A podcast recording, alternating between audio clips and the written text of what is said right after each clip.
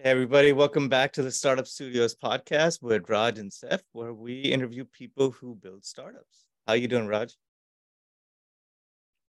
Oh, I actually feel really rested and like that hasn't happened in like 39 years. So I'm, I'm doing good actually. I'm gonna, I'm gonna ride that train.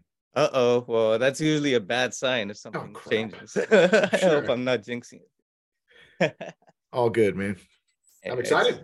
It is. It's it's a beautiful day. It's an awesome uh, just time to be alive, and I'm just super excited to welcome our next guest, Donna Loughlin, who uh, what we're gonna our viewers are gonna get to know. But when I first met her back in uh, downtown San Jose at the LMGR uh, LMG PR offices with my buddy Rand, um, you were known very much so as the PR she devil of Silicon Valley and this was about maybe 10 11 years ago so i'm excited to you know really dig into that um, i remember uh, a little bit about your background from back when uh, you were uh, uh one of our mentors and advisors for startups as well as on our board for pr um, so I'm I'm super excited. and, already, wow! Yeah, it's uh, that was a fun time. You look so good still.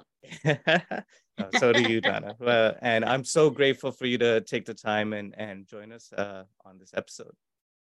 Well, I, I think that you know the PR she devil um, it came across from a venture capitalist, and I won't um, give his his name, but you know, I guess I I am you know I, I like to say I you know there's angel investors and there's angel accelerators, and um, I'm I'm the you know the PR she devil because of the you know i'm very strategic in, in what i do for my for my for my clients in the in the tech innovation sector.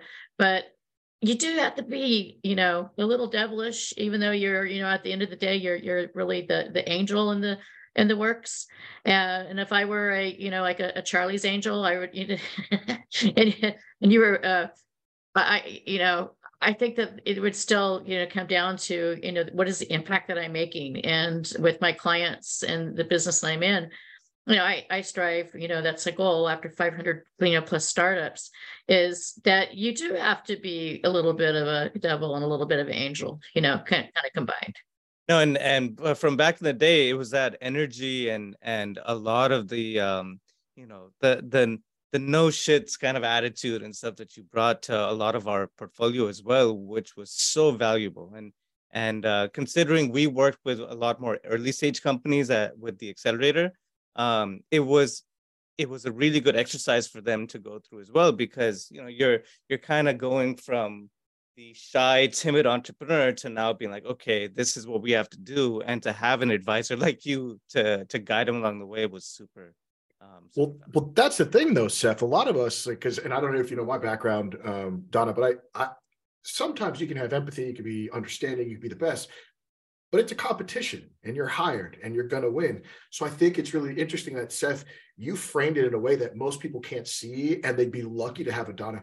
Most founders and entrepreneurs don't know when it's time to turn that switch. They actually don't want to. They're like, okay, uh, here comes a term sheet. Maybe, no, like you're at the table for a reason. And a lot of people don't have that support. I wouldn't call it tough love. I mean, I don't know how Donna does it, but like you have to be like, hey, time to have some agency and some ownership and get this done. Like enough.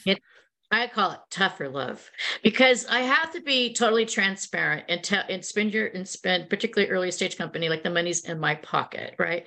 And and so that does mean that you're not necessarily you know want to hear what I have to say or the guidance, but you have to hear it. And I had that exact same conversation with a company that I just brought on board. Uh, sometimes I get I'm a retread. I get the you know company to work with that hired an agency or hired a consultant with the wrong time, with the wrong intentions and wrong direction sometimes, and I have to go in and and I hate to say it, be janitorial services and kind of you know clean things up. But it's really important to know at at every stage, you know, with a younger company, and as you know from an accelerator, is the there is a, a right time and you know, to start spending money in certain areas. And I typically come in six months after uh, the product is developed. And so sometimes I come in when the, the literally it's a, a chalk, you know, chalkboard or whiteboard uh, talk, and the product is in, you know, is about to go into beta. Uh, so sometimes, you know, the opportunity starts several years before the product ships. Other times, if the company is, you know, that, that would be a very well-funded company. Um, other times it's it's maybe six months after the Series A, and they're going to announce or ship within six months to a year. So the stages in which I enter varies. Um, seldom is it a company that's had a product for more than five years.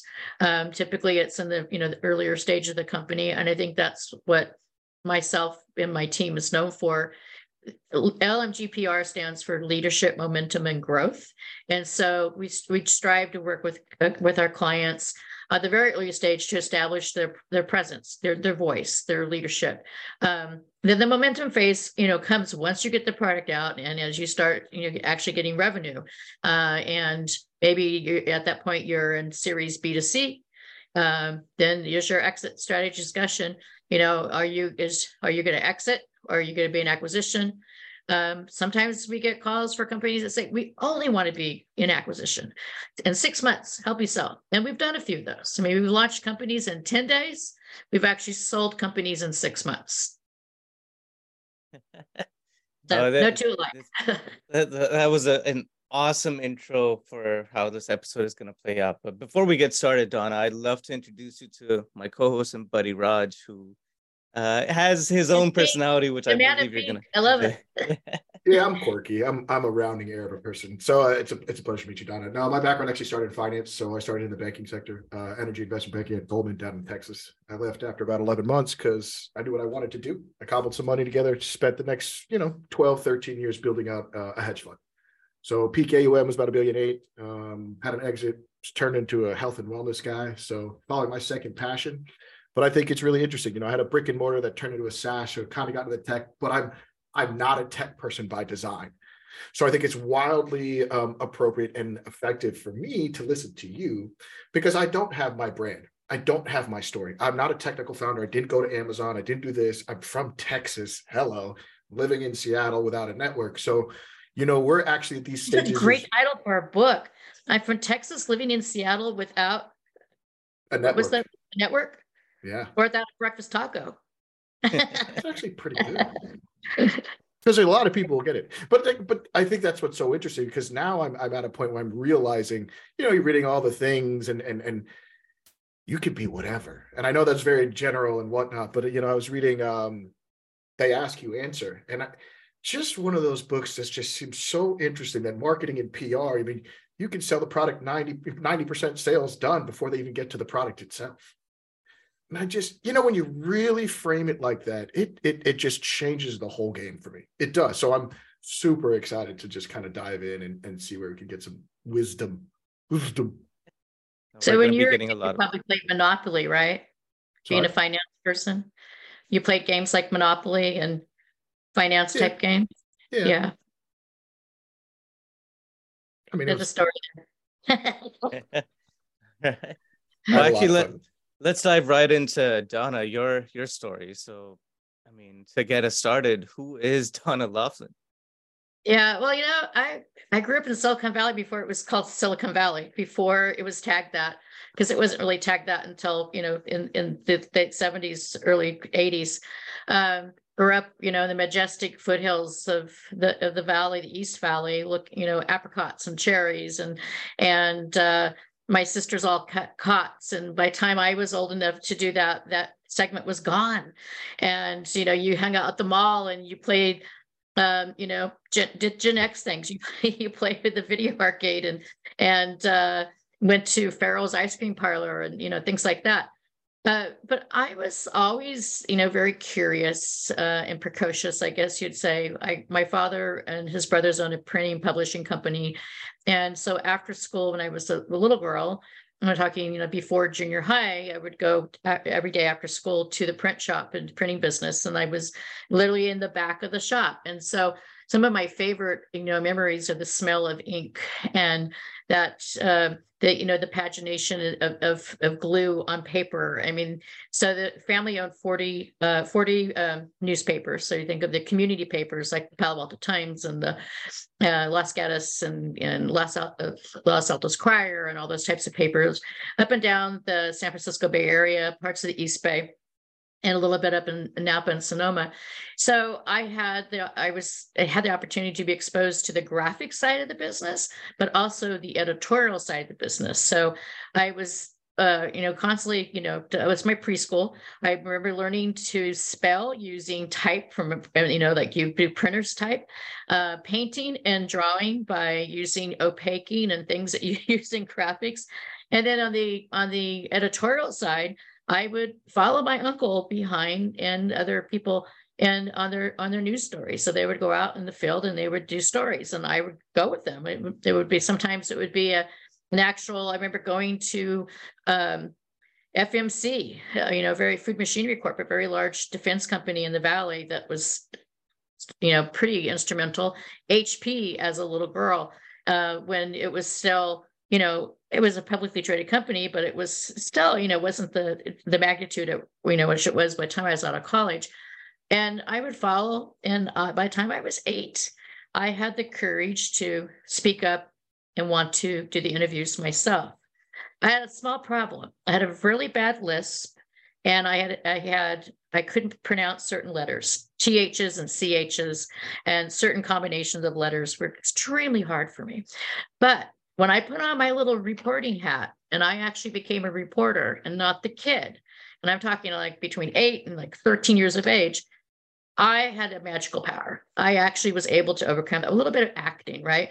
So I took a lot of speech therapy, a lot of um, acting classes, and different things that just to build the confidence.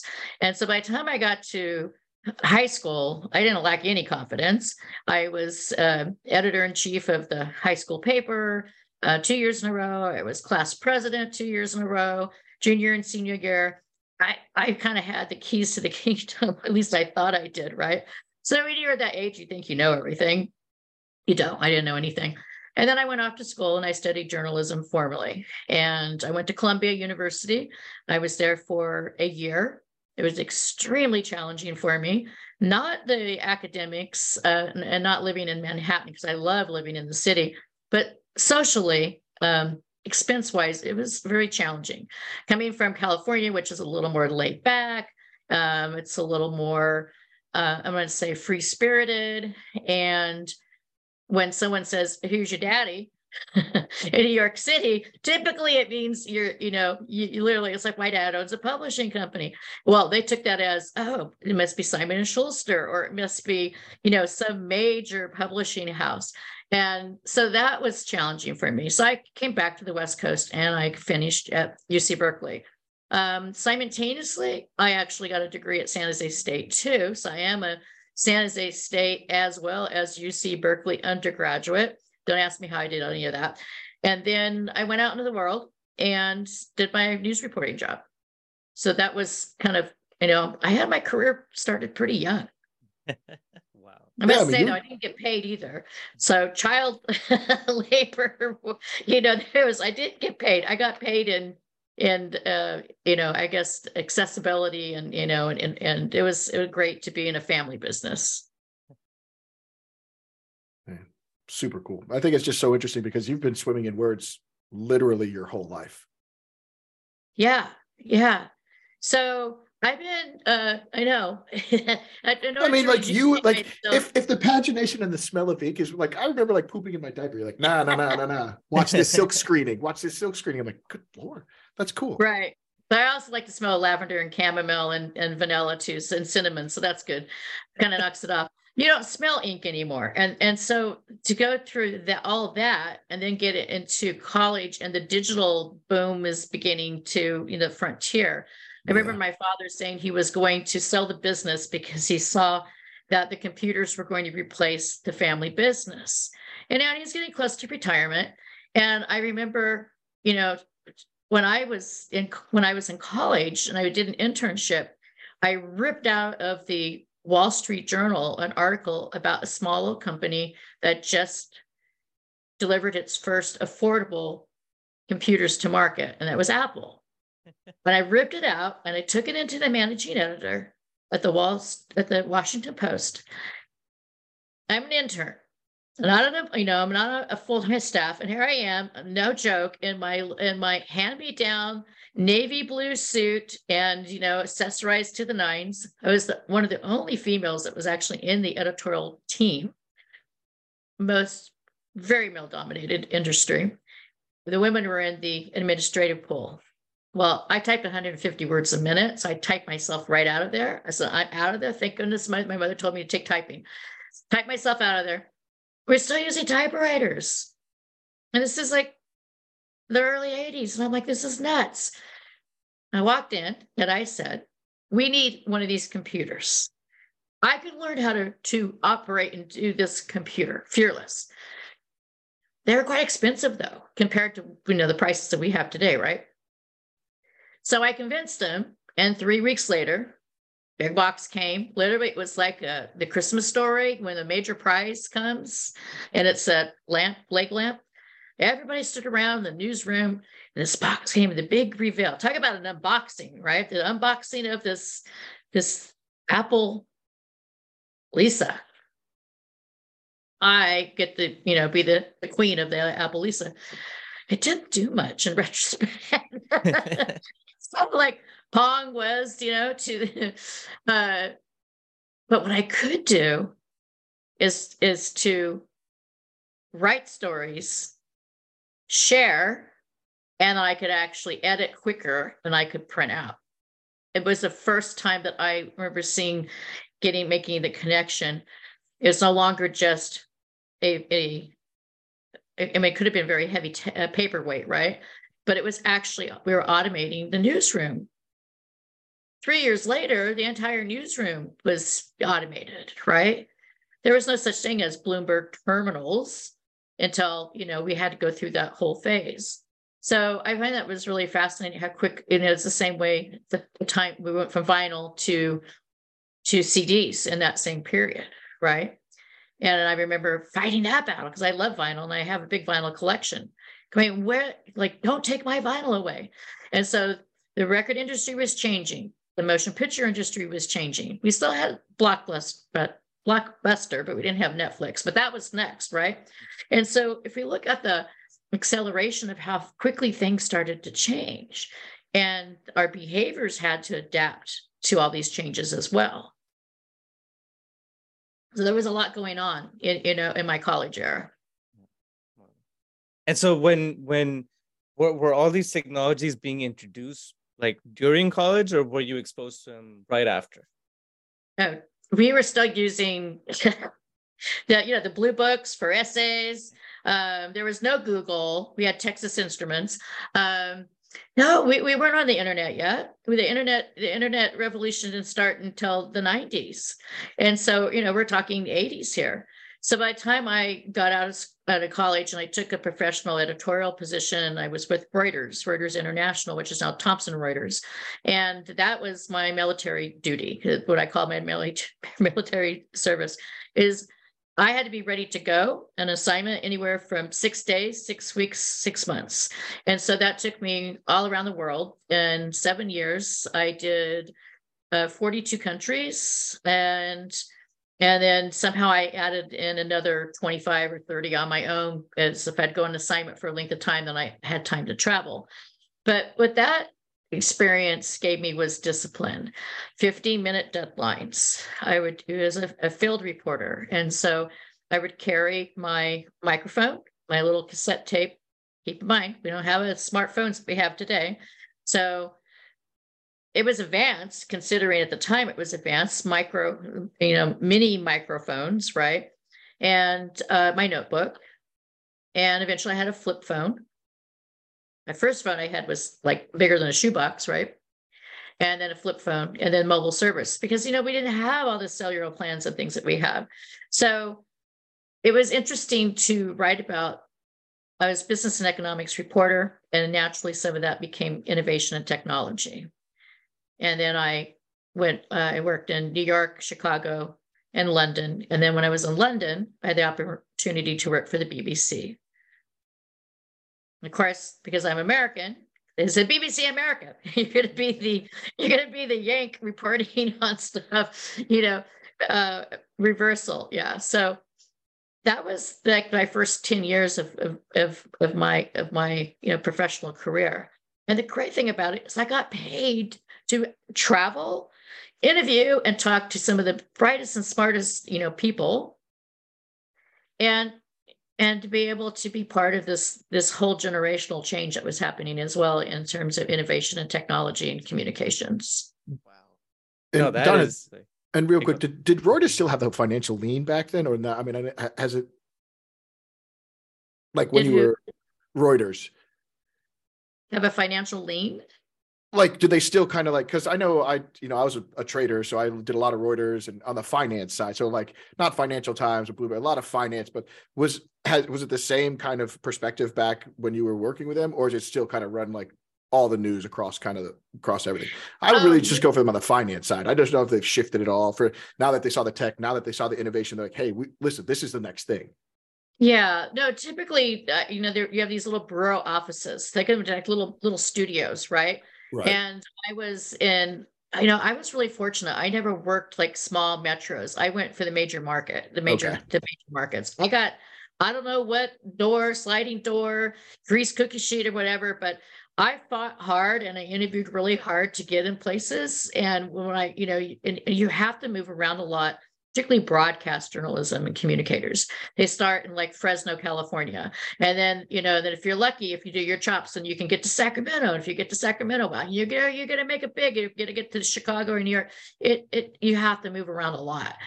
Uh, with written uh, reporting and, and communications, you have to do a fair amount of that, but it, it's not. It's, it's not. I think there's there, there's more. Um, at least there was not as many now, but there was more written journalists. But I could kind of pick after five years where I wanted to go. Yeah. I say, you know, I want to go. I was, I did my stint in Chicago, which is a great place to be. And then I went, I went to New York. I did that. Well, now where do I want to go? London actually was the gateway for international. So there I was. Anderson Cooper, I could see him, you know, 50 yards away. I look on the other side and I would see another major network. Um, and so that was, you know, I I always strive in my career to feel like I'm on the verge of excellence. I'm pushing myself. And I think this is kind of the entrepreneurial spirit and why I connect with entrepreneurs. If every day I wake up after I do my manifestations and all that stuff that I like to do, I don't drink coffee, so I percolate a little slowly. But I always feel that something is about to happen. And and that element of, of like unexpected, you know, I, something's going to happen. Something major is going to happen today. And and as a news reporter, that's constantly that discovery and what you look for is you look for the unobvious. Anybody can see the obvious, but you have to look at, you know, it's like listening to music. There's there's reason there's there's different genres of music. I, I used to tell my kids, I don't care if you don't want to read, you need to find a subject matter that you like to read. My son wasn't interested in reading for the longest time, but then he discovered pirates. And it's like the whole world of pirates opened up. You know, he was like six years old. And all of a sudden, pirates. What do you learn about with pirates? Well, going to learn a lot of history. You can actually learn. He got interested in math because of the pirates, like how big were their flags and how big was the ship and the mast and stuff. And so that's the same thing with, I find with innovation and technology is we have to look back in time and we have to rediscover things. And so, Raj, when you mentioned the, um, you know, I said, well, you're probably good at monopoly and finance. To me, that's just kind of a given that, that you beat me out of monopoly because I, I, I'm not so great at math, but I ended up becoming really good at math because I wanted to fly an airplane. And I was 12 years old flying with my father. And I said, I want to fly. And my father literally said, You're a plane, which is a common term. I had to learn math in order to fly a plane. Oh, Donna, you went mute. And then I had something that I actually could apply it to. Right. And so I think that's really important in innovation and tech is that I'm not a I don't have a degree in engineering or science or any of the STEM specific skills. I wish that I did because it would sometimes make things uh, less complex. But then I realized I had a, a superpower, which was asking the right questions to break it down to a non-technical person so that then I can bring it to market. And I've learned a lot over the years by working with amazing, bright-minded people. And and the science and innovation and tech and all the things that sometimes are in my head. I'm gonna go, oh, I know about that. I know about that. I know about. I've been working on artificial intelligence, robotics, uh, autonomous, and you know, cybersecurity and stuff for you know more than 25 years now. And so, and those industries have changed so rapidly.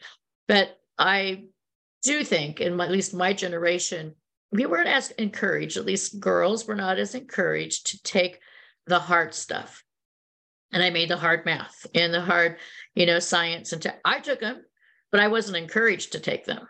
I took them because because I always like to be challenged, and I think if I had been encouraged more, I might have ended up, you know, taking a more technical degree.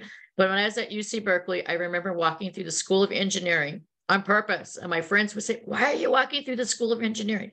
I said, Because this is the future. This is going to be, this is like Steve Jobs and all these, you know, they know the, the, the two Steves and these different companies. This is a future. This is where all the nerds hang out. Uh, the DNA is going to fall off on us and we're going to be able to just be smarter. With those same friends, they don't laugh at me anymore. Saif, like I, I wanted to like like interject like five times. But Donna, you were just dropping so much knowledge. Two things that I, I'm, I'm actually going to take it back a little bit because we talk a lot about, well, follow the thread. You said something that was really interesting. You said, I, I always felt, and I don't, I think I might have missed the context. I was projecting something in my brain. You were like, I always felt like there was something about to happen. Were you saying about like in your life, or you saying in news, you have to be like that to be a good journalist? I thought you were saying like for Donna, you always had this sense of like, man, oh. something, so I love you. I have to ask because this sounds like bullshit. they were about to happen because you made them happen. I, I have to, I want to call a spade a spade here. It's like, okay, all of a sudden there's computers because you walked you walked in there kicked the door in and said hey i want to do this that's why that next thing happened that was really only, bold of me wasn't it i mean come on you made it happen that's why donna is programmed to think something with pavlov that something's going to happen because donna always does that ish and I love it. And the only reason I say that because we all fight this imposter syndrome as founders and entrepreneurs. And and it was so articulate right there. Like, you're like, how am I at this table? You're at the table because you worked your ass off to get to that table. So like I, I think it's really cool, even with such success, like still with a humble, but like that shoe was going to drop because you were you were doing it. It wasn't coincidental. You know what I mean? Yeah. Well, thank you for that. You know, I'm five one and three quarters, and with that goes, with that goes, you have to have really tall ideas, right? And I think that was the, one of the other things is is that I I knew when you you go in and you know like resumes, I never think really tell the full story, right? And I remember filling you know my resume and going in for for internships, but I had ten years of experience, and I'm you know 18 years of age. And they'd be like, well, how did you get so much experience? Well, because I started when I was eight. yeah. but that's, and again, that kind of leads to the second point because I also heard you saying, and I think this is a stigma that, I mean, I 100% know I had mom, dad, sister, brother, all physicians that went to medical school. And I was, and I did, I stopped, you know, but then I was like, so I don't have that medical degree. I don't have that STEM.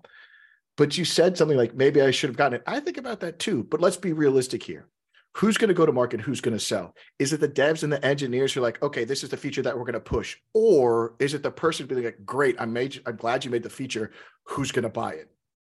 Yeah. So it's it's so interesting. Like, um, and I, I, I talked already about the the you ask you you know uh, they ask you answer like 90% of sales are even before they come to the product itself so it's like man, half a problem identified is half a problem solved. Like I'd rather talk to you for 99 yards of the football field and then, hey, dev engineer, you get one yard, shut the up. And like, let's do it the right way. So I like it's so funny. Like everyone's like, he has a PhD in potatoes. And I was like, okay, who cares? Who's going to sell the potato to the potato person? You know? Mm-hmm. Well, you know, it's interesting because my dad uh was Does he have a PhD in potatoes? No, no, okay, no. Sorry. No. Didn't mean I didn't no, mean he was a Navy guy turned journalist, uh, And he ended up back in college at, at age 78 to get his master's degree, Come which on. I think is pretty admirable that he he wanted to continue because if I if I'm retired and if I stop learning, I might as well might as well just die. No, so he ended up, you know, going back to school and getting his master's degree. But my father always said, if you know, if you want to be a journalist, that's great, be a journalist, right? But you got to have something to to to talk about or write about or have a passion. So history was, uh, you know, was something I was always very passionate about. And but I my my minor was uh you know was British Empire history, which was kind of silly, but it was a lot of history, a lot more history to learn there than was U.S. history. so I chose that, and then I sprinkled it with economics, which was painful for me for a while. But going back to the airplane, I had something to apply it to. So I always felt that, and I think this is the thing with kids and STEM.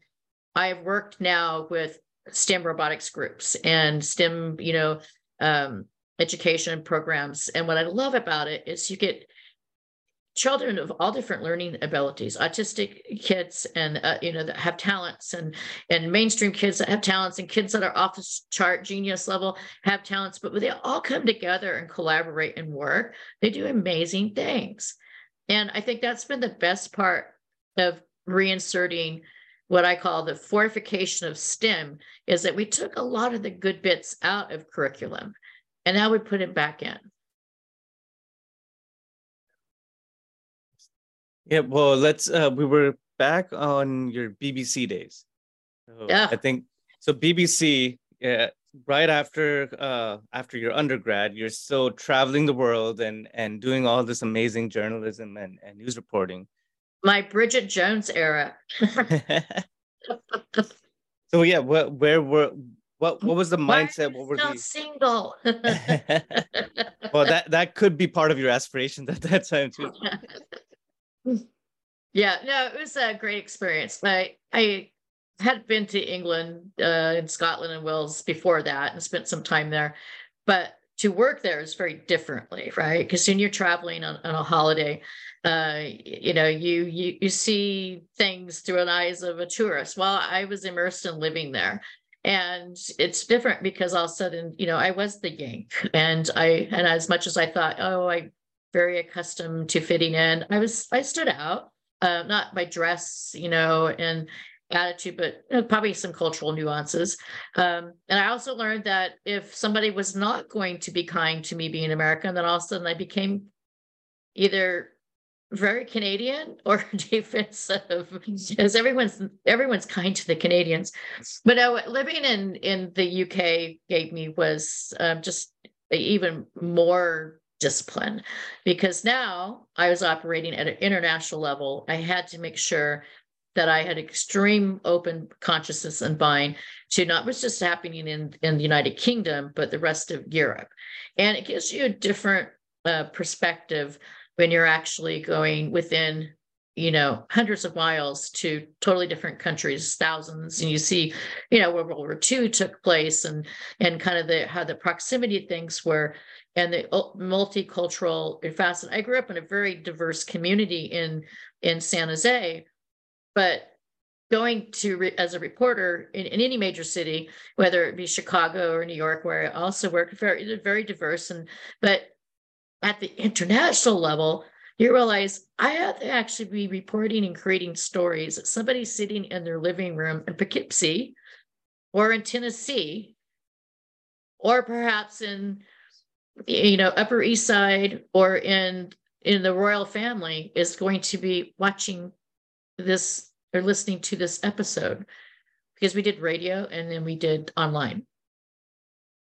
And so i had to push myself to uh, what i call it's like making a, a martian a sandwich you, you, you, know we all know how to make a sandwich but if you're going to teach um, you know an alien or a martian landed and you want to said, "We'll make a sandwich." I'm like, "How to make a sandwich?"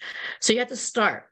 It's like I had to start from scratch, and I had some really great mentors uh, that helped me kind of break down my journalism.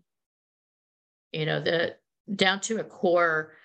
Um, Going to say it, it wasn't British. It wasn't necessarily a way of reporting, but the BBC has a very specific style, very stylistic way of reporting the truth. Now they also have a very, very um, unique way of of sensationalism as well.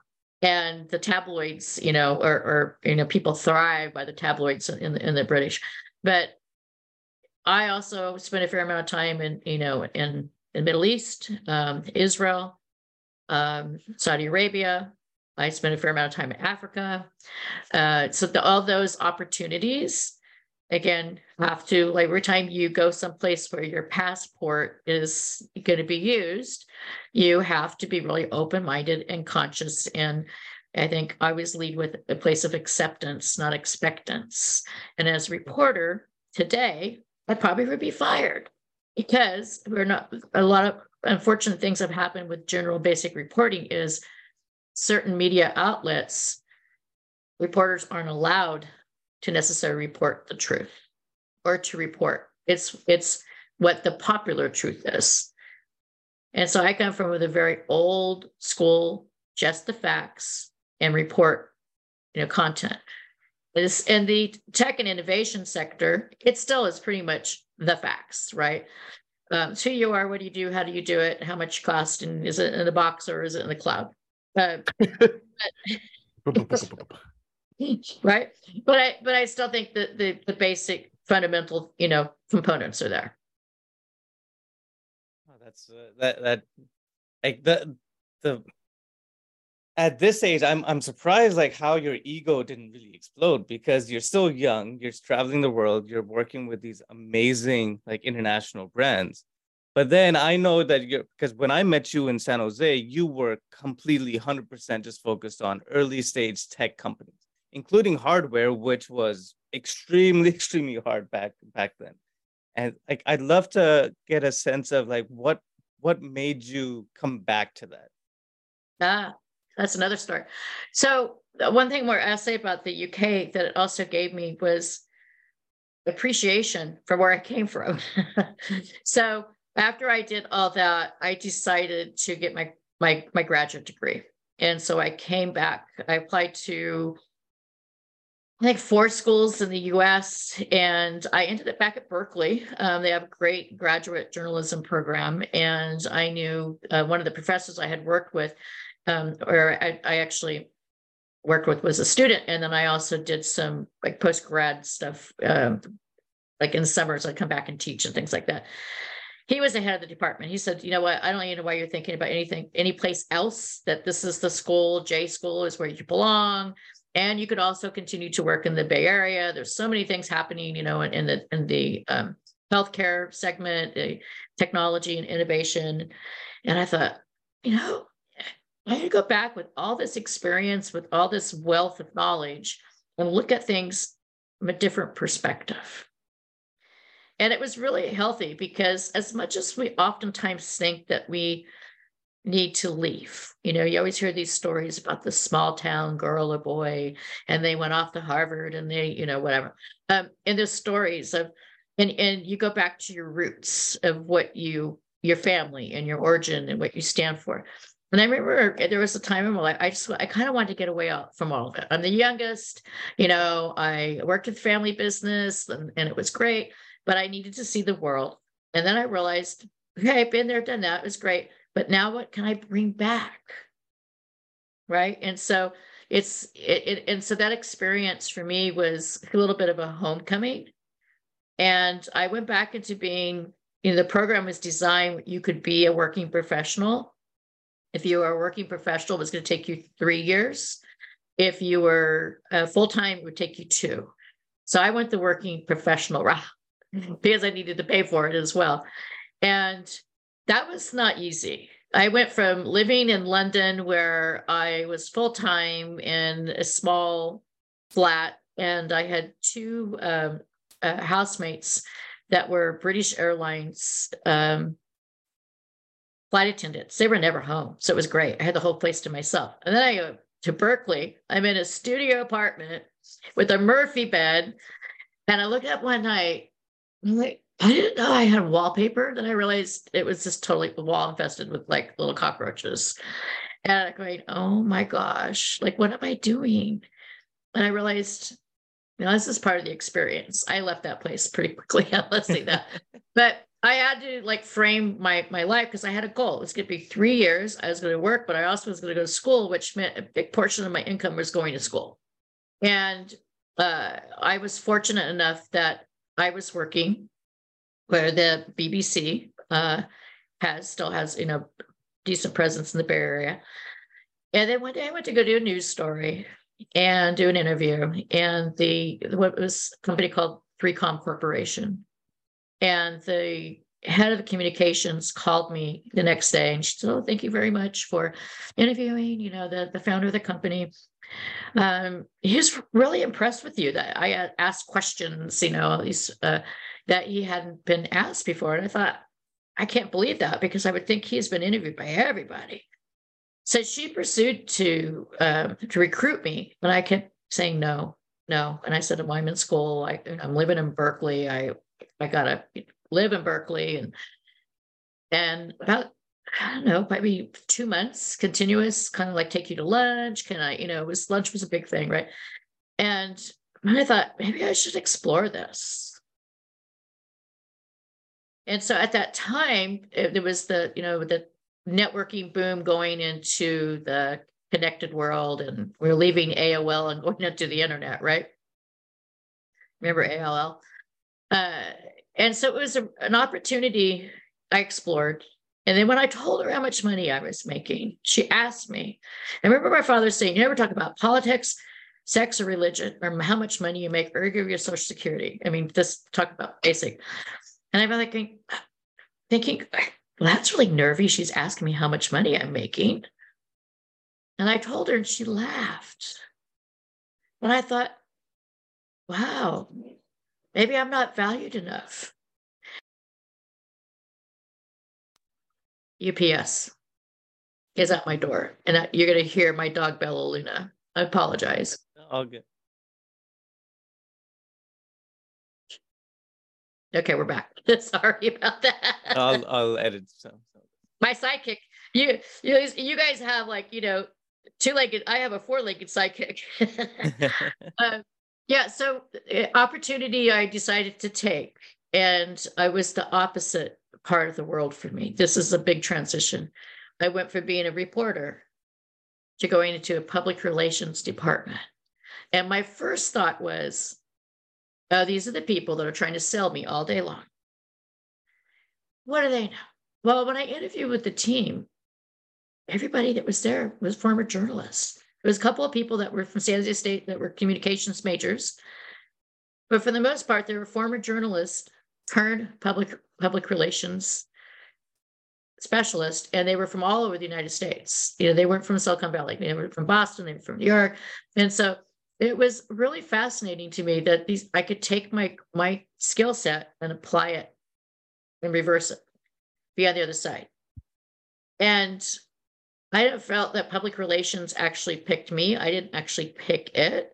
But once I got in there, because the money was really good too, it was like like three times my salary. I mean, you kind of you're going to think about that, right? But what about the cockroaches, Donna? Come on, that's oh, rude. oh, you're being them. you're that's you're cheating on them so already. Far behind. rude. But you know, it was a great opportunity. I remember calling my father and I said, Dad, I have this opportunity. And they want to pay me. There's a time I was a reporter and I'm making $34,000. And this company's going to pay me three times that. I don't know about you. The travel was good and everything, but this got real good. And the first, uh, I remember my first day at work, I had to go to Intel and I had interviewed people at Intel for, for a number of years. But I actually had walked in with the founder of the company. And at the time, Andy Grover was the head of the company. And he noted me by first name. And the and the and the, the president of the company was like, you know, Andy, like on a first name basis. Mm-hmm. so that's when I realized, like, okay, this was the right thing to do because now I'm going to talk, I'm going to go to the other side and I'm going to really dig my heels.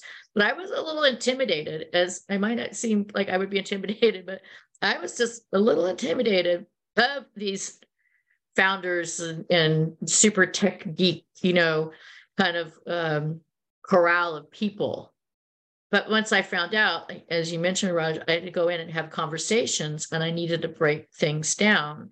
I didn't have to have a degree in neuroscience and tech or anything to have conversations. And in some ways, I had to bring them to the table. Like we are all at the same table, but I had to change the conversation. So, I mean, again, like I,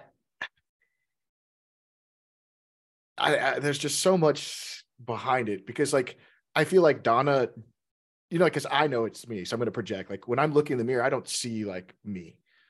But Donna, what I just heard there too is you did exactly what you've been doing your whole life. You went back and took your international exposure. You reframed your thought process in going home, which then trained you to go in like, I don't need to be a PhD in neuroscience. You guys have a burden of knowledge. You have one hammer and every, you know, everything's that nail. Stop, doc, stop. This person isn't telling here. They're not here. So you come in with a reframe and you drag their asses into reality, not their head. So like I I mean, it's it's been in there the whole time. It's amazing, and I think that's what's so important for not even Series A's and Series B's. I mean, pre-seeds, what everybody going through it all. Like you have to just remove. And again, my burden of knowledge always comes from um, I, I it's impaled in ego, and uh, the context is five physicians in my family. So our dinners at night, like the dog is throwing up. They're like, "Oh, it's you know, blah blah." blah, about, about. And I was like, nope, the dog actually ate its own poop. Like, stop it. You can't diagnose this dog. It's not sick. There's it. no ischemic bowel. It's nothing. It ate poop and it's throwing up. yeah. And I'm like, hey, doctors, doctors, doc, hey, doctor, doctor, doctor, doctor, Dr. Mawad, chill out.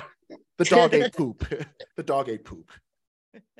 But I mean, that, that's missed in the tech world, in the Silicon Valley. Hey, I'm Sequoia, whatever you want to call it. And then it's like, hmm, I have a theory that I came up with. Um, I don't even know when I came up with it, but I come up with a lot of theories, but this is one of them.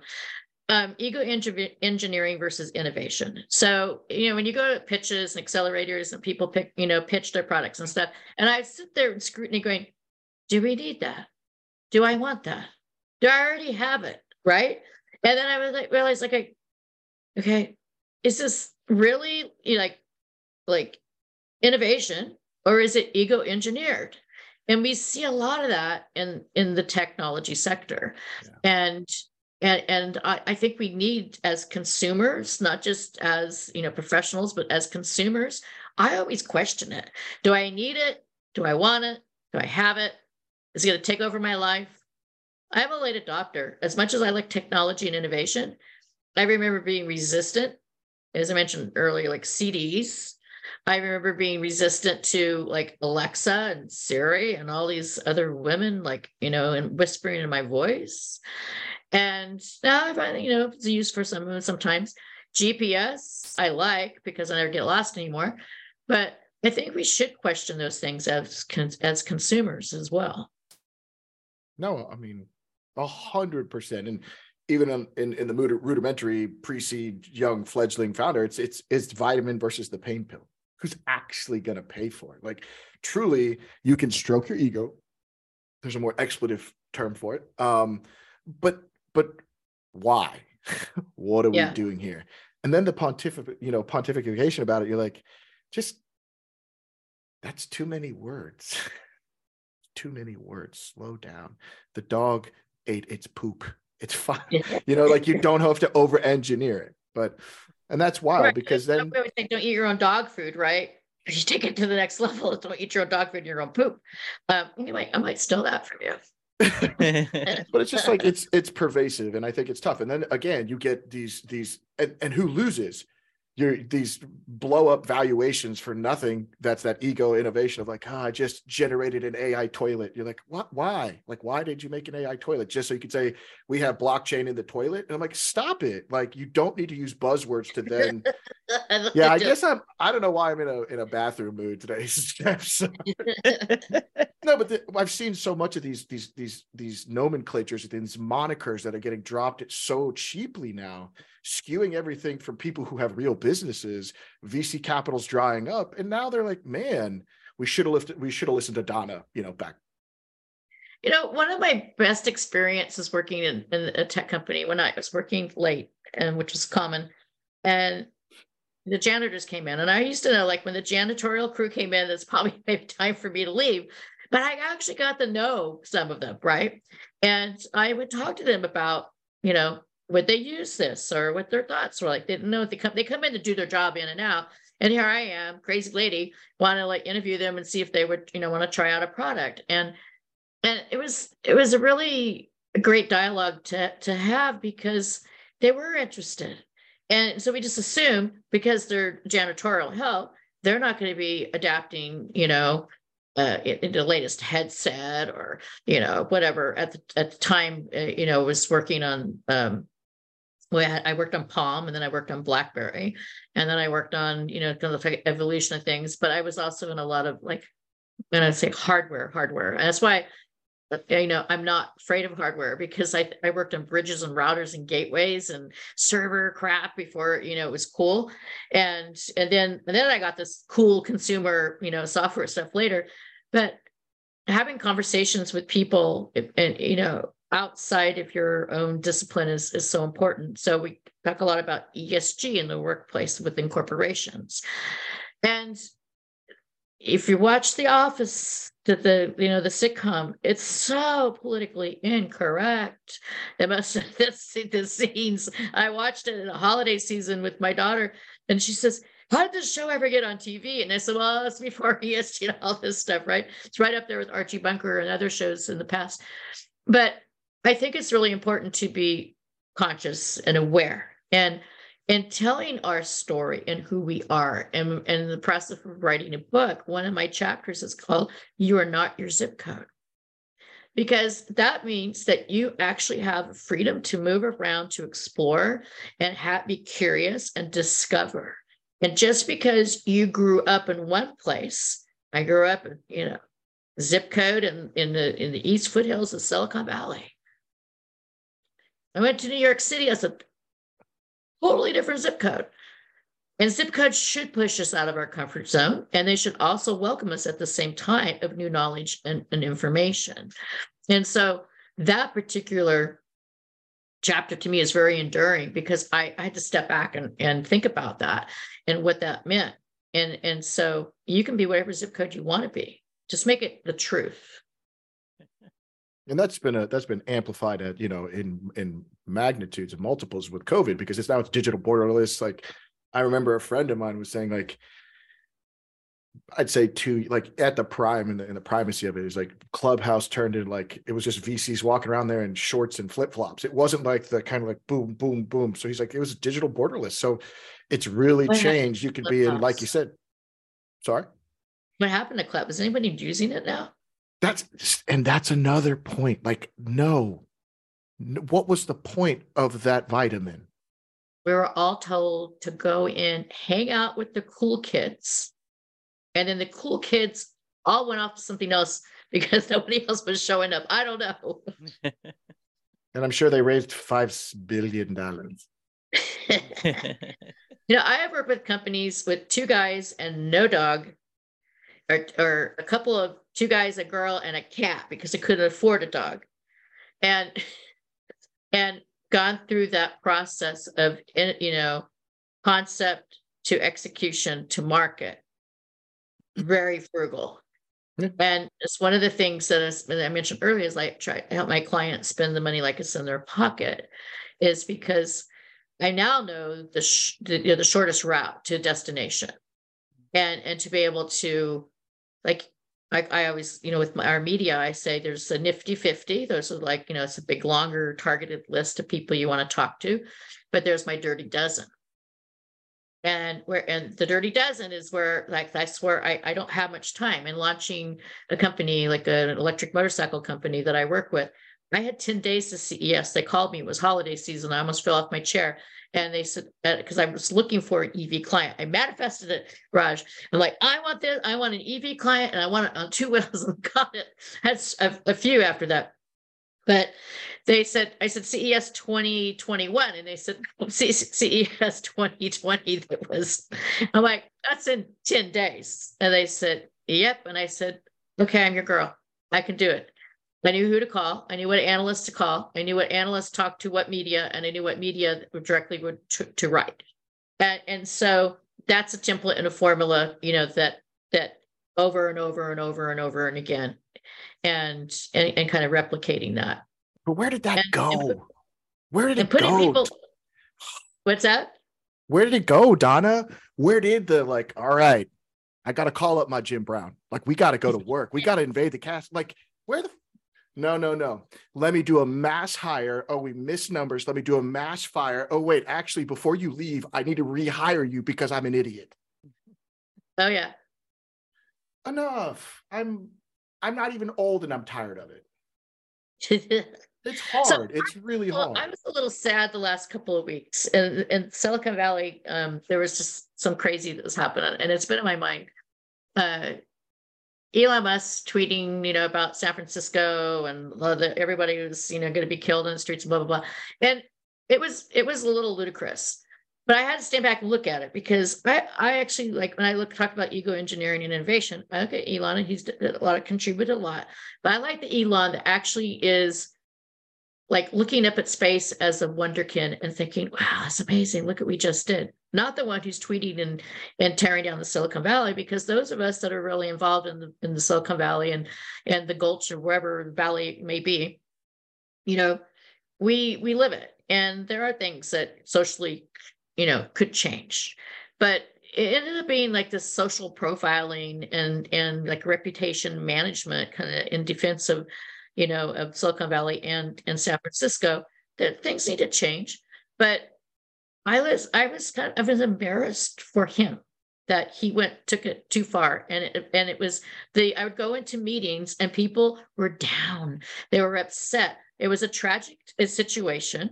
It happened. And then all the stuff the drama is coming out unfolding that is is it's gotten weirder.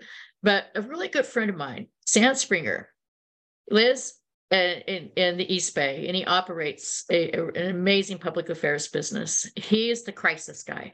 If I need to put out a crisis, I can do a crisis plan. But he's the guy that basically defended the San Francisco Zoo. I don't know if you remember this situation when the teenage kids that were drunk on Christmas Day went in and jumped in the tiger pit and they were killed. Well, guess what happens? You jump into a tiger pit, you're probably not going to make it. So he worked, you know, reputation with the San Francisco Zoo and the city and those things. He's also the one you call in if you actually have a major product issue or, you know, reputation management with an executive stuff. He's brilliant. It's not in what he does is real. Like he really gets, you know, down to the core facts and stuff. Sam, ironically, has been in this industry for as many, as longer than I have been. His office is the same residence where the person who, you know, who was arrested for the murder. And I, he was quoted in the San Francisco Chronicle and about you know the city's reputation and you know preservation of that. But I, I had to text him. I said, Sam, I said you must be really happy that all the news trucks in the San Francisco Bay Area are outside your business office right now because he his business work. And I said, I said, and he says, yeah. What did you think? He goes, the public you know, the public affairs, you know, crisis communications, you know, building is basically in lockdown right now. I, mean, I can't, you know, can do my job. But what I what I thought was really interesting is how full circle and how well con- closely connected we are to thing, things, right? We are all in, you know, within proximity of similar, you know, zip codes and we are somehow all connected. And it's like you said, Kevin Bacon theory or whatever you want. But at the end of the day, I think that we have a responsibility as professionals and, and, and as citizens to just be kind. And that's what the part that really annoyed me about these worthless tweets. I don't use Twitter anymore. Not even before that. It's just that, does it really matter? We're gonna does spend it help? Does it fucking help? yeah. If we're gonna, is it gonna help us in five years? And let's not spend five minutes on it. Yeah, and I wow. think, yeah, I think that's a good one. Yeah. I think why I'm so like kind of like fidgety right now is like, honestly, I feel it too. I just do. I'm from Texas, so I'm from the South. eh, blah, blah, blah. I have never seen us so fractured. So fra- there used to be some semblance of bipartisan. Ah, I hate you. I hate you. But let's like, and I don't care about politics, just like you know, I won't talk zip codes, but, but I'm like, just this is stupid. This is stupid. And and I'm not a smart person, and I can see it's stupid. It's yeah. Well, and it it's was like really depressing. I won't lie. Yeah. So I was like morale booster back. a few Yeah, weeks- sorry. We're back, Uh, no, because I So the dog ate its poop, right, guys? I'm defending the the the quote the industry of Silicon Valley tech, and it's like it's it's elasticized, right? It goes, you know, started you know in the roots of in San Jose, Palo Alto, but it's elasticized all the way to San Francisco, and then we have pockets in Seattle and all these other tech things areas, right? But I just think it it. I'm personally offended when something like that happens because I know that there's so many great people that are working really hard um, to to um, you know, we're the fifth largest economy in the world. Agriculture to me is, I, I mean, I'll be totally transparent. Agriculture and farming, when I go to the Salinas Valley, I put my hands up. To me, it is more thrilling to drive through Salinas Valley and see the heartland and all the and, and the agriculture we have. More exciting than going to San Francisco Golden Gate Bridge. You know why?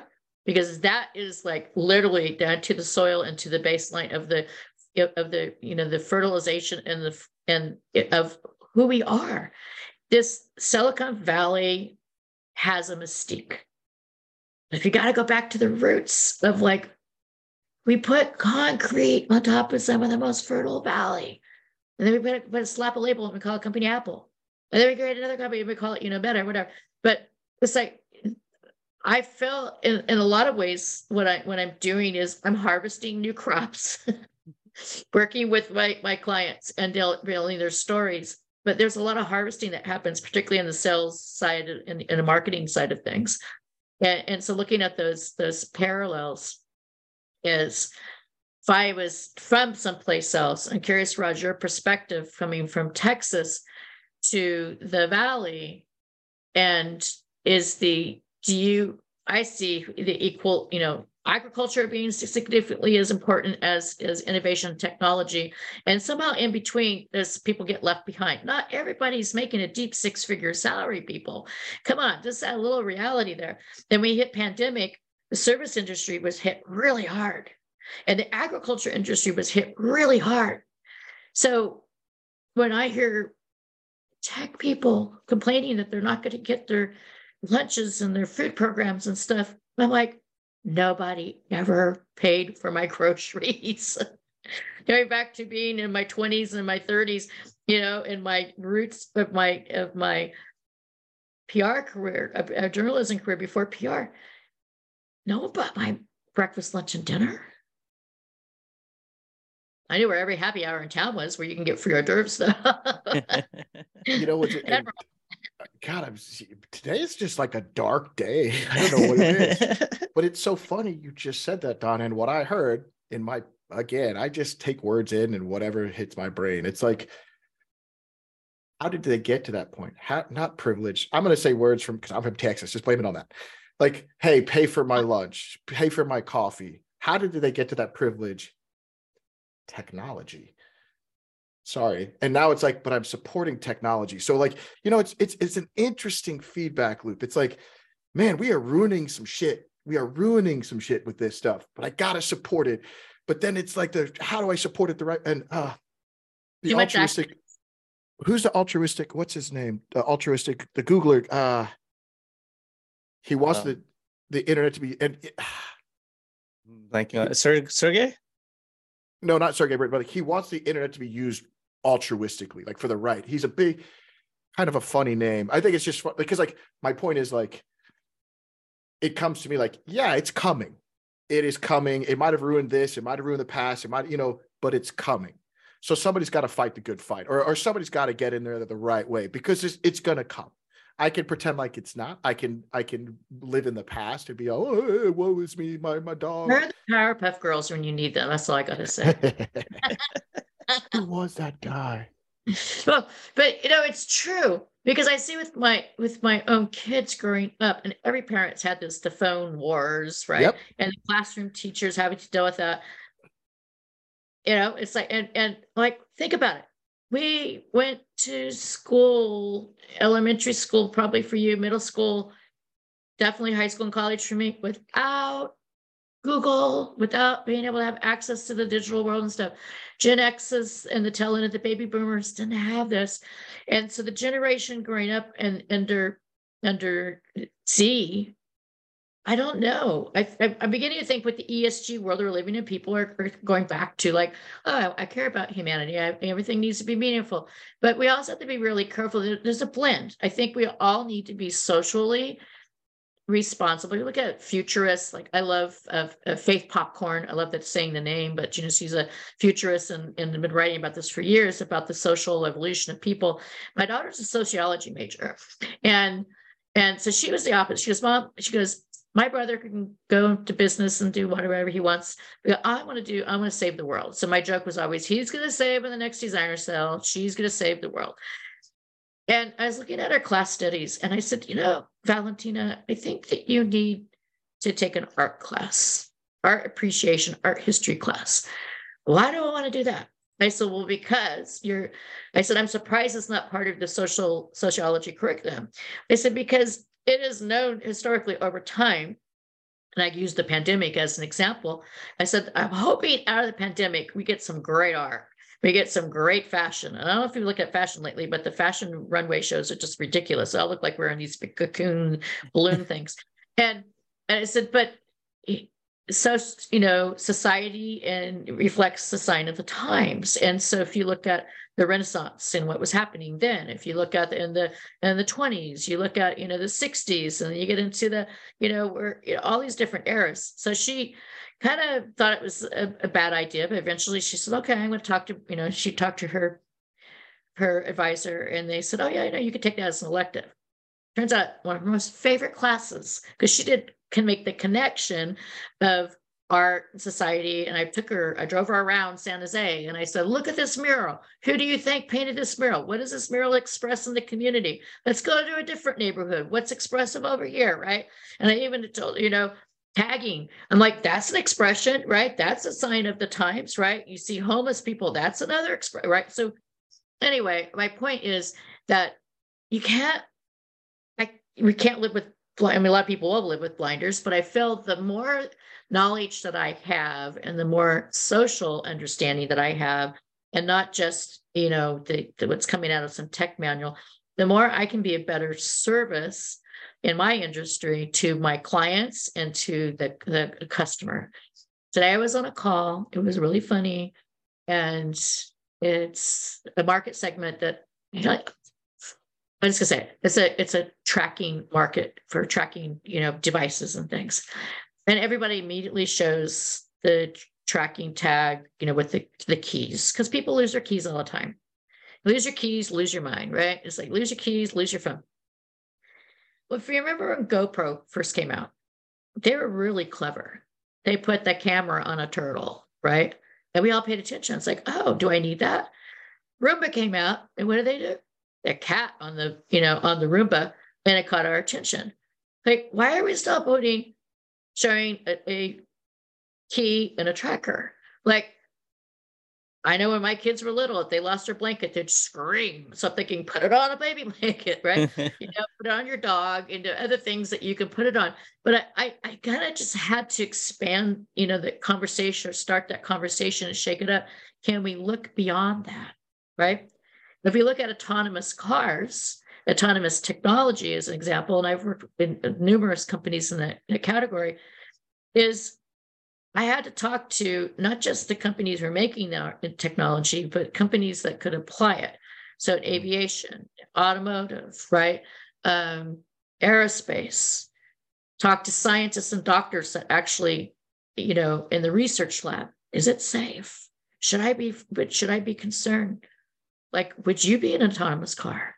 And it's interesting to hear, you know, the, the array of responses that I got. Um, Dr. Jeffrey Schultz out of Yale was fascinating to talk to because he owns a Tesla, but he drives it with great caution because he doesn't necessarily trust the technology. He trusts the idea of autonomous, but he doesn't trust the technology yet. He doesn't think we're there. And I think that that's one of the things that we should be. It doesn't make any difference if you're a pharmaceutical, if you're a tech or other agriculture, different market segments. We should always ask those questions. I once got hit by one of those Google cars like a couple days ago. yeah, hopefully it didn't have the camera on top. It'd be forever. A shot in some wall.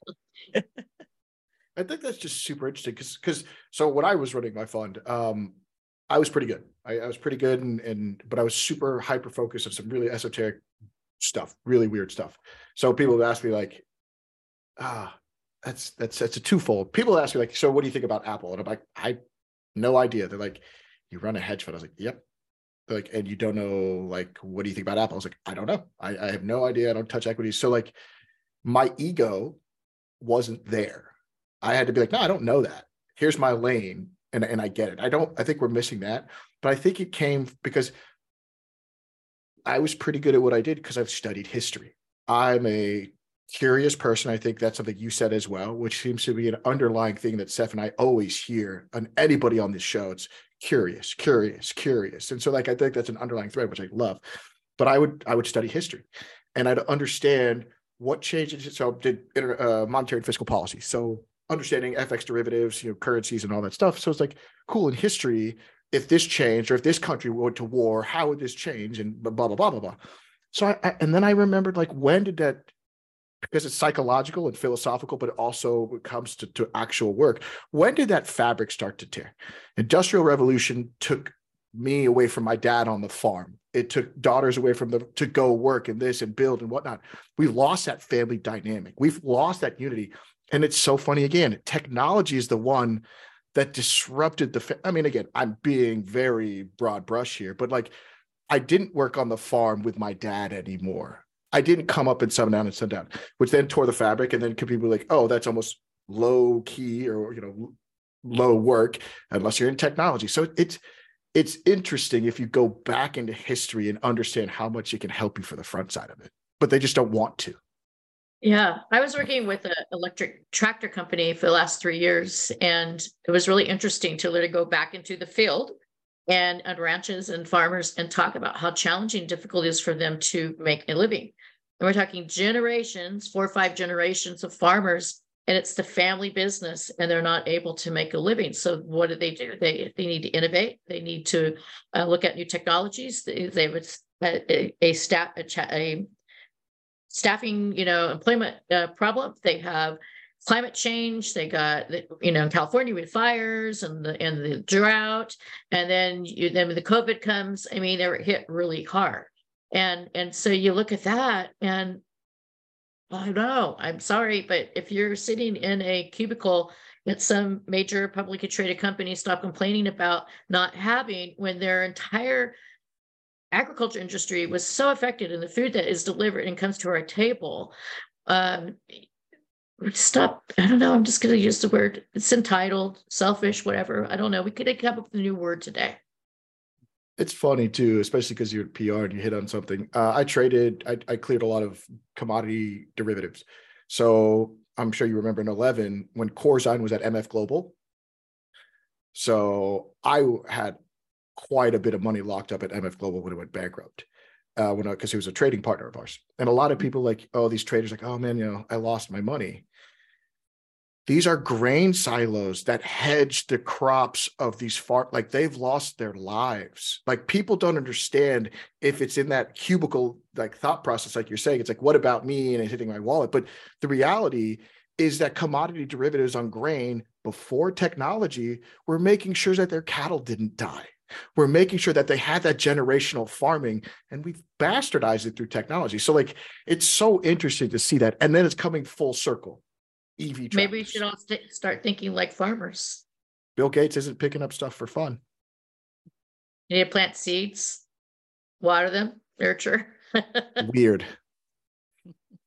Well, you know, it's interesting because you're in the finance sector, and I remember another pivot for me uh, is after working and, and doing a bunch of startup companies, a reporter, corporate side, publicly traded companies, and then I did four IPOs, and then I took the fifth one would have been a, a great one. It was a storage company, but unfortunately, after working there for six weeks, they lost their funding. So there were 300 people let go. I was called in to write. Ready for this? I love this. I was brought in to tell them, you know, what was happening, the unfortunate news, and I needed to write the corporate communication language and everything for the layoff that was to happen, which included myself. So I got to read myself my own letter, and then I uh, got a six week severance package, which technically the company really didn't owe me. I'd only been there six weeks. So I thought they were actually being fairly generous to give me, you know, a package. But I remember walking to my car, 2002. It wasn't really a great time to be, you know, going out there freelancing in the world. 2001, I had a lot of friends that lost their houses and stuff, you know, through the all the the rate, the craziness that was happening uh, with interest rates and stuff. I remember walking to my car and I put the severance check and I think I better go to the bank and cash it because what if it doesn't, you know, what if it clear? And I had a five dollar bill in there. I didn't carry much cash in my purse in general. And I had a five dollar bill. I had a Starbucks card. I get in the car and I look at the gas gauge and I had half tank of gas. And I just this moment going, okay, I'm a pilot. The windshield is much bigger than the rearview mirror. I'm just gonna keep. I'm gonna drive right Yo, now. I love that. I'm driving right now to the business office on First Street in San Jose, and I'm gonna get myself a license. And on my way to get the business license, talk about being thrown into like the the the oven here. I called three people. A venture capitalist friend, my old employer, whose job I didn't really need to leave. I was, you know, I was really good, but I, I was time. I wanted a new opportunity, and an editor. By the time I got to the business office, the three people that I thought would be my Kevin Bacon equivalent all had something for me to do, and I basically It's- called and it's- said, It randomly happens to you, Donna. It's it's It- totally random. It is totally random, my dear. By sheer happenstance, shit happens for you, I- girl. I didn't say I'm unemployed. I'm unemployable. I said, "Hi, this is Donna. I'm a consultant now, and I wanted to see if you might have talked to you about some like right." I just literally made a shit. Yeah, you did. Yeah, you did. I went to the business license office and I look at this massive manifesto, and I see auto mechanics, nail shops, hair, you know, all these different things. And I don't see anything that says public relations. I don't see anything that says marketing. I'm like, I'm like, oh, how do I do this? I didn't know. Never really discovered this. So I asked the woman, she goes, Well, you would fall other under consultancy. And I'm like, nice. She says, Which, you know, do you're going to use your real name, fictitious name. And I said, No, I'm just going to use my name. And by the time I got home, I went from five dollars in my pocket and this six week check to fifteen thousand in projects. By the time I woke up the next day, it was fifty thousand dollars in projects, and I went yes, and I never looked back because that rearview mirror is too small. That is awesome. That- awesome. like that's Saif, I got I honestly it happen. I got nothing. Like I literally like uh, no, are you hiring? so there you go. That's that's that's been the last fifteen years. You know what? uh, Fuck screw that. Are you adopting? Donna, that is, wondered that that. is- that I've been waiting for somebody. I actually adopted my kids. I, I adopted my kids from from Russia. Um, and that was an interesting experience because I was running a business, and then like literally three years later, I'm like, hey, let's you know, let's adopt a couple of kids. I do infants, you know, startups all the time. Let's do like a toddler startup. Uh, No, they go for you. well, you know, the the first the first uh, couple of months was like a tsunami, right? Because you you go from like being a professional and and uh, you know not really having that response. Not that I wasn't responsible at that level of responsibility being a parent, and all of a sudden you have siblings, two and a half and four, and you know, they talk and they they they're very active and they speak another language. And I needed to brush up my Russian and and fortunately, I started speaking English faster than my Russian and and all these things. And I remember my brother saying, "You never do anything that's not complicated." but uh, I, I I had my team at the time were all women, and they and, and because of the fallout of two, what's happening after the dot, dot com bubble, I was able to start my first five employees were women who were stay at home and could work, you know, with their kids, but they they were they wanted some mental stimulation. And so they could work 15, you know, 20 hours, you know, not a week, you know, sometimes a month. And then as their kids got older, they start taking on more hours. And so we had a joke at one point, LMGPR stood for Loving Mothers Good PR but it really is leadership momentum and growth. But they were actually a key part of the fabric of my success of doing you know duality now as as i my kids never felt that i wasn't accessible or available. I mean i took them to school. I picked them up. I was out after school. It gave me having a business gave me more flexibility than the corporate world. And I think that's one of the things that I liked about the pandemic is I saw men now going into that role of, of, of my clients you know, having their kids sit on their laps or their dogs and stuff, and it kind of humanized and you know, and and equalized things in some regard, which I thought was cool. No, that's that, that's where I start tomorrow. The lessons like, in perspective. I, wow. And I'm over here. So I have a Saif. Did you ever meet Mary Kay? Um, I haven't. I I know who she is. So I had a business and you know, very good friend, and and honestly, she remind like you guys are lockstep. And I was like, what, but like, what am I, why? So she communications, but she was in Berkeley, worked for the city of Berkeley, you know, public information officer, city manager officer. Now she's doing, she's vice president at WUSHA, her Sunshine Communications. And she makes shit happen, Donna. And she's like, she's basically your sister because she's a BA. She's a BA.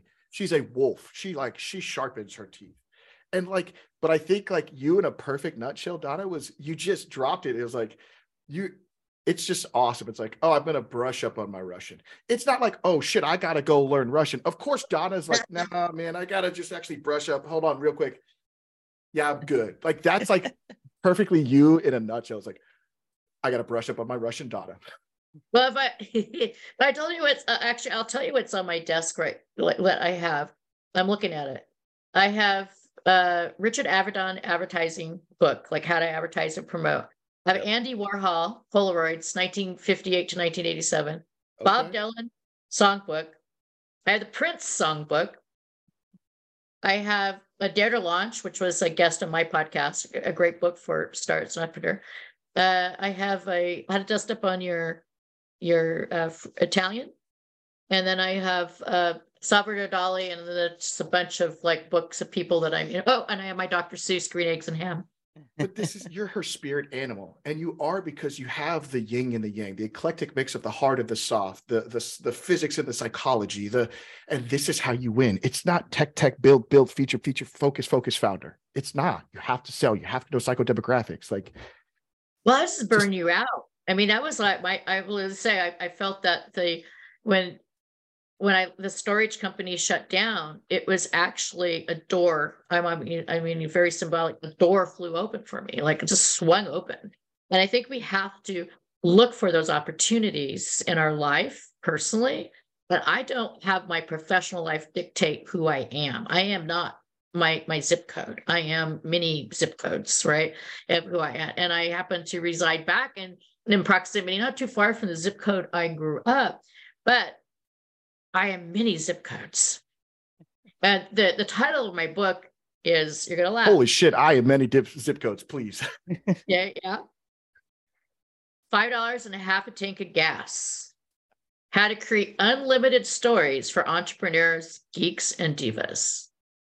That's the book. Wow. Because the story or the narrative in which we all need to create for ourselves isn't just for innovators and tech. That's my world I live in.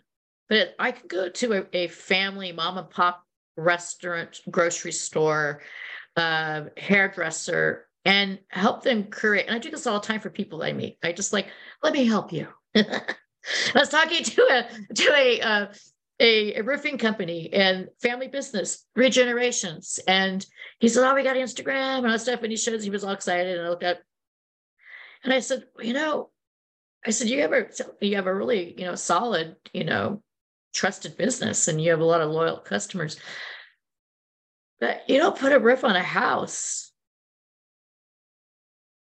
what every 10 20 years right? Depending on that and where you live what part of the country?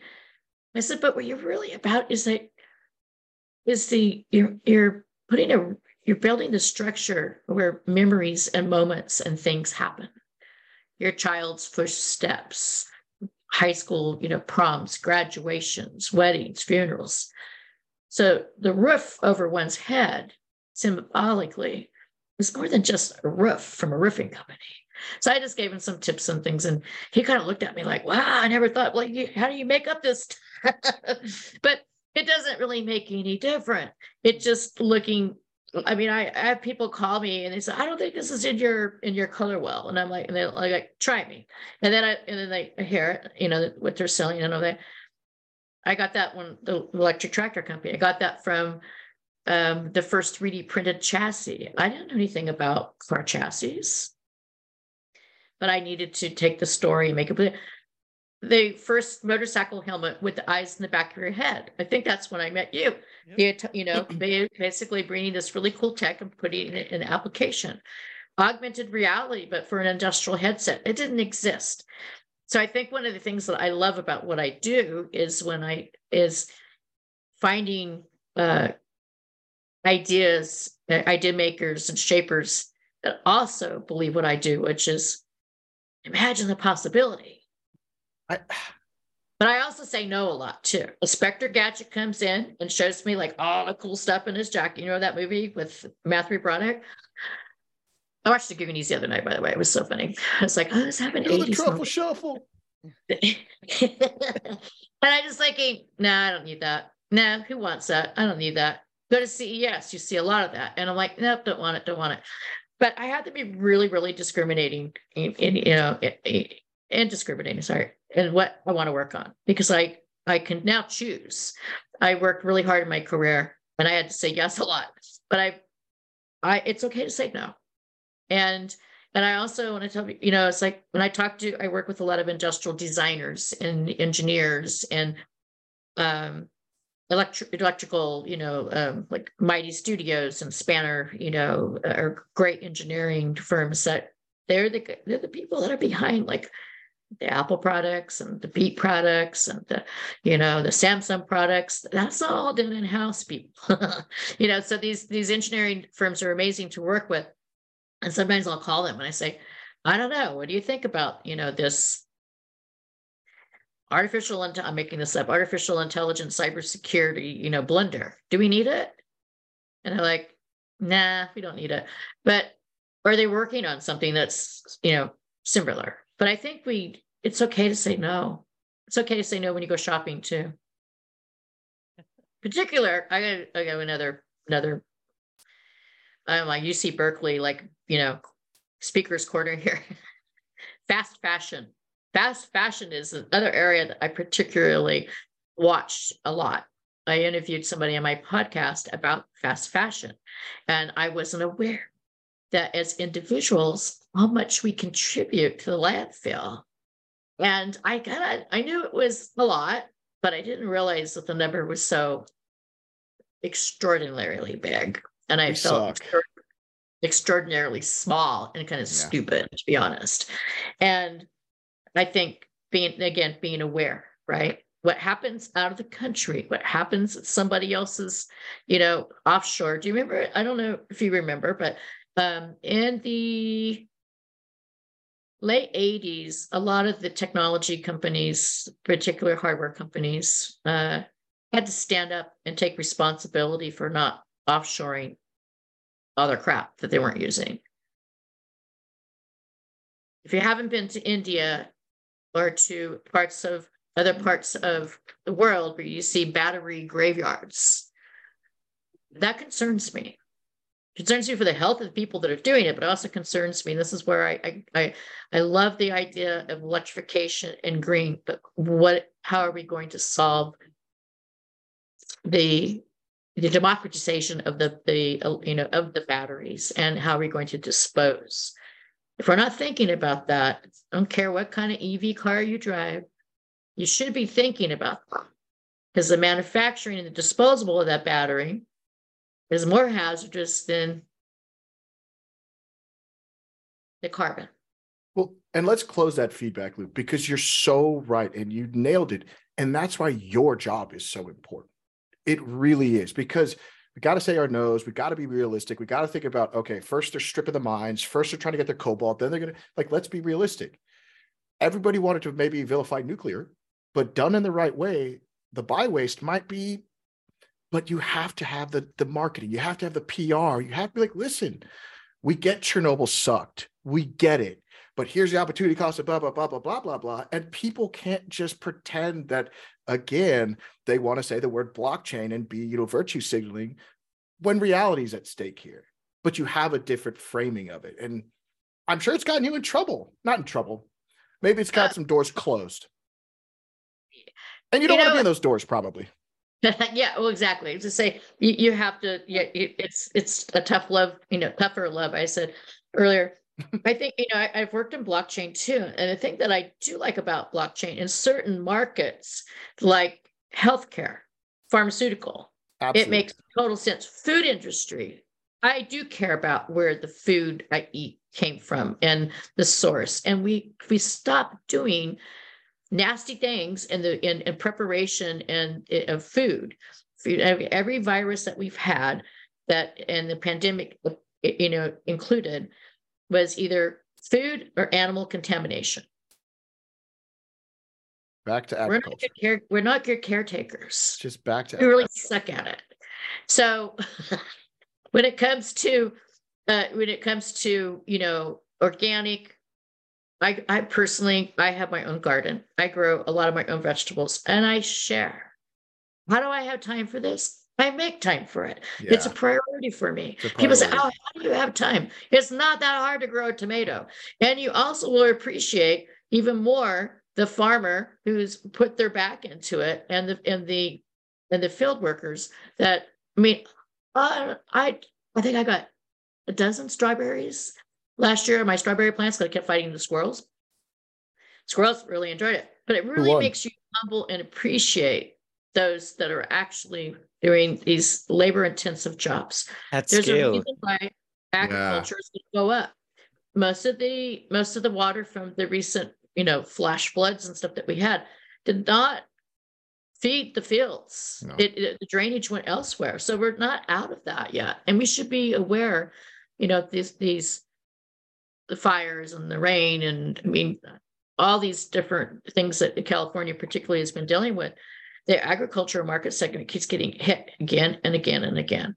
And if anything keeps me up, I think about those types of things is how do we actually just be not better, I'm to say, just be better humans, um, right? I think we could all use use uh, that kind of perspective. um, so Donna, I'd love. To, I mean, you mentioned you work with over 500 startups at different stages, um, and we're we're unfortunately approaching the end of the episode. But uh, for the viewers, right? Like the most of our viewers are like pre-seed, seed, some Series A kind of companies who maybe PR and communications are at the at the end of their kind of a task sheet. Um, I'd love to first off hear like a, a, quick summary about the kinds of companies that you work with, and then at what stage you you actually believe not only do you provide the most value, but then also where you believe that the startup should or founders should be thinking about bringing on somebody like you.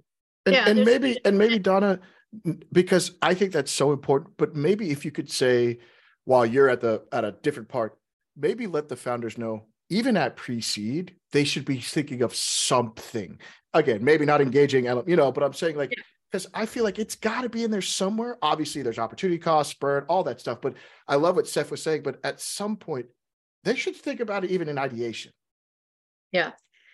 Yeah, you can't just innovate to innovate. I mean, I think that's great for a lab if you have the luxury of working. Uh, and, and, and my co- my podcast before it happened show, I created it because I had access to some really great, you know, scientists and innovators, and there were people that I was working with. They're just people I just I met through you know networking, and I'm thinking, wow, that's really cool. I want to tell the help tell these stories, but the companies that I work with are typically in two camps they call i call them you know com- uh, smaller early stage companies in emerging markets that are either privately funded or, or just got their a, a funding. I work within what i call a jumpstart program which is the affordable you know program that basically over a three month period i'm going to write their their story. I'm going to write their their their pitch. I'm going to get them some quick editorial so that they have something to walk into the venture capitalists with and get them you know and everyone wants techcrunch. I'm like oh let's think bigger than that.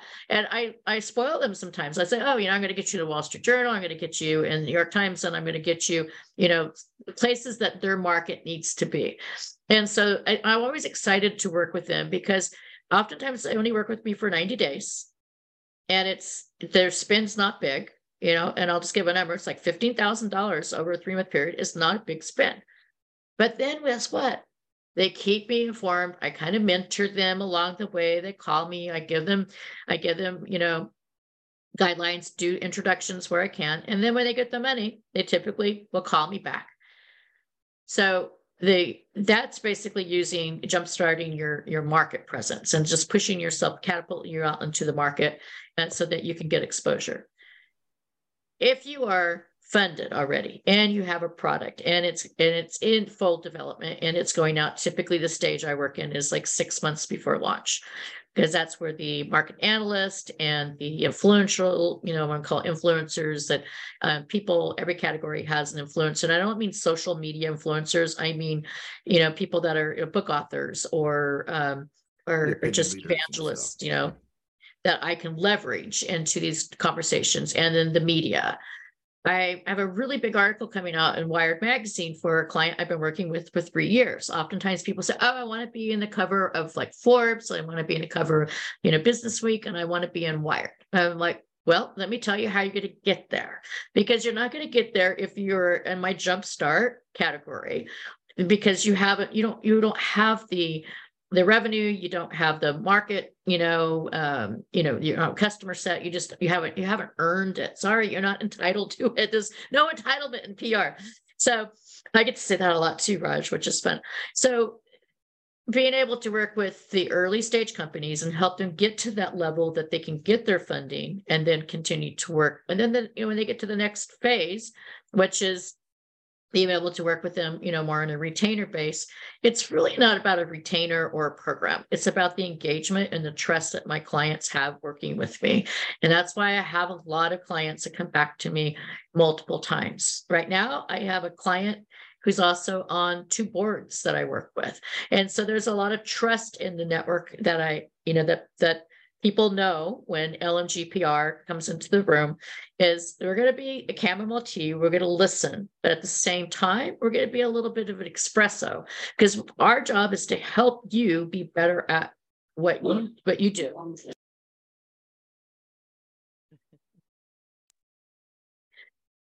Amazon's here.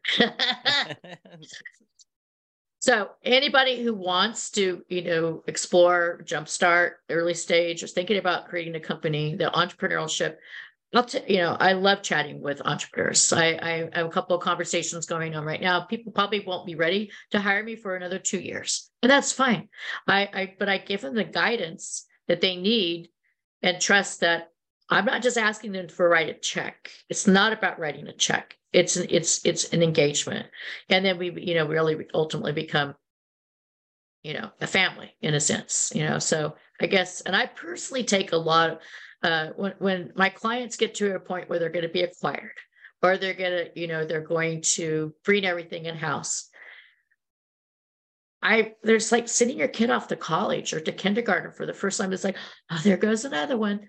And so that process of, of letting go is another, you know, thing that I that I had to learn over the years is I it's it is business, but I do take you know relationships I create and create. You know, very you know very they're very important to me.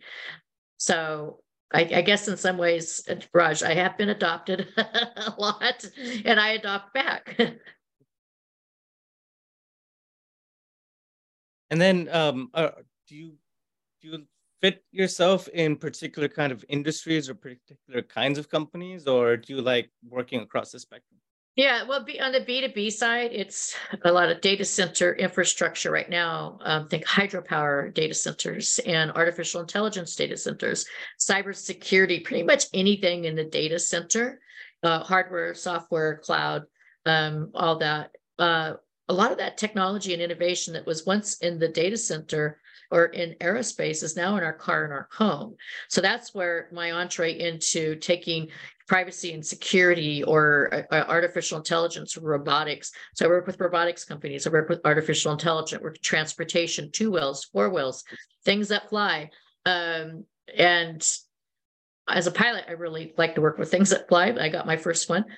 And then on the consumer electronics side, the B2C side, everything over the years from you know gaming to smart devices and and uh, wellness and wear- wearables and tracking devices and uh, and things that for baby monitoring and health. The one thing that I don't like to do, and I, as I do a big, I don't like to do pre-order campaigns. You know, I, I don't any of those. Those are just Unfortunately, um, we did a lot in a period, and we also we all were probably you know customers and investors and those things. But uh, I'm not a big fan of you know that particular segment. I like to help our clients really get real money that is going to help them, you know, help them kind of go the distance. But things that excite me most right now are probably robotics, artificial intelligence, and and transportation, transformative. You know, I kind of put everything into an emerging tech bucket um, if it's not mass, uh, you know, if, if, the Gartner Group has been covering it for the last five years, I'm probably not that interested.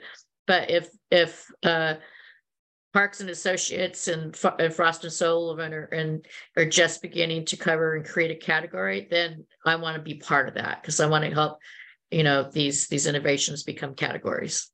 Hmm. Oh, that's amazing. And then um, because we we weren't really able to to skim through it. But your favorite companies that you worked with over the last uh, for, since My LMG. Favorite. Wow, you know, I, I work. I think that there's a couple. Uh, Knightscope Robotics, uh, based in the Valley, is a company that's focused on crime fighting and, and basically helping law enforcement reduce crime. Um, robots, you know, they basically were the founders um, William Santana Li and Stacy Dean Stephens created it based on the Sandy Hook shootings. We still have shootings in schools.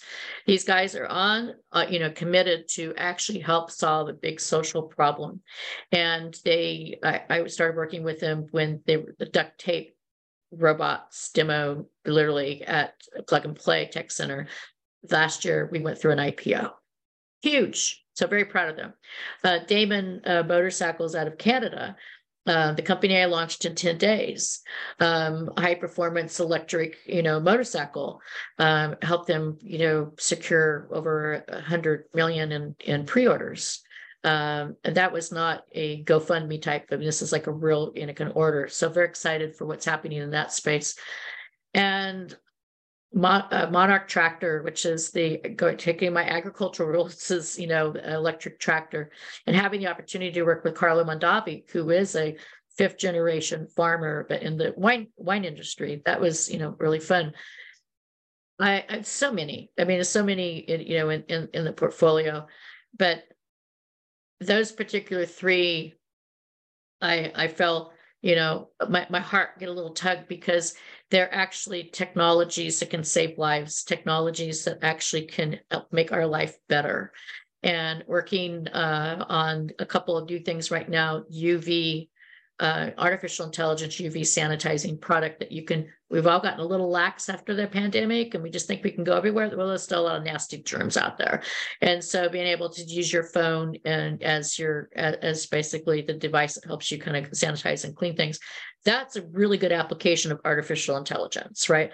Um, working with uh, the next generation of you know tracking um, and where that's going, which think constellations in the sky. Um, working in things within aerospace uh, and the next frontier. I particularly want to go to space, so I'm really excited to work in that category. But those are some of the things I work on. But hit me up. I'm on LinkedIn, Donna Loughlin, and I love to hear you know entrepreneur and innovator stories. So um, if I you know can help somebody just you know think about bringing their idea to market, I'm that's what I do all day long. I just make up shit and no. but I really, it's really about listening to the the back end story. We have to listen. Oftentimes, we don't listen; we respond. And so, listening and you know, tuning into yourself. I, I'm not joking when I say I start my day with man, you know, manifestations and my and my and I have a visual board and I create visual boards for my clients too. And so I I've I think one of the key things is for me is I lead with intention and and and I like to make impact.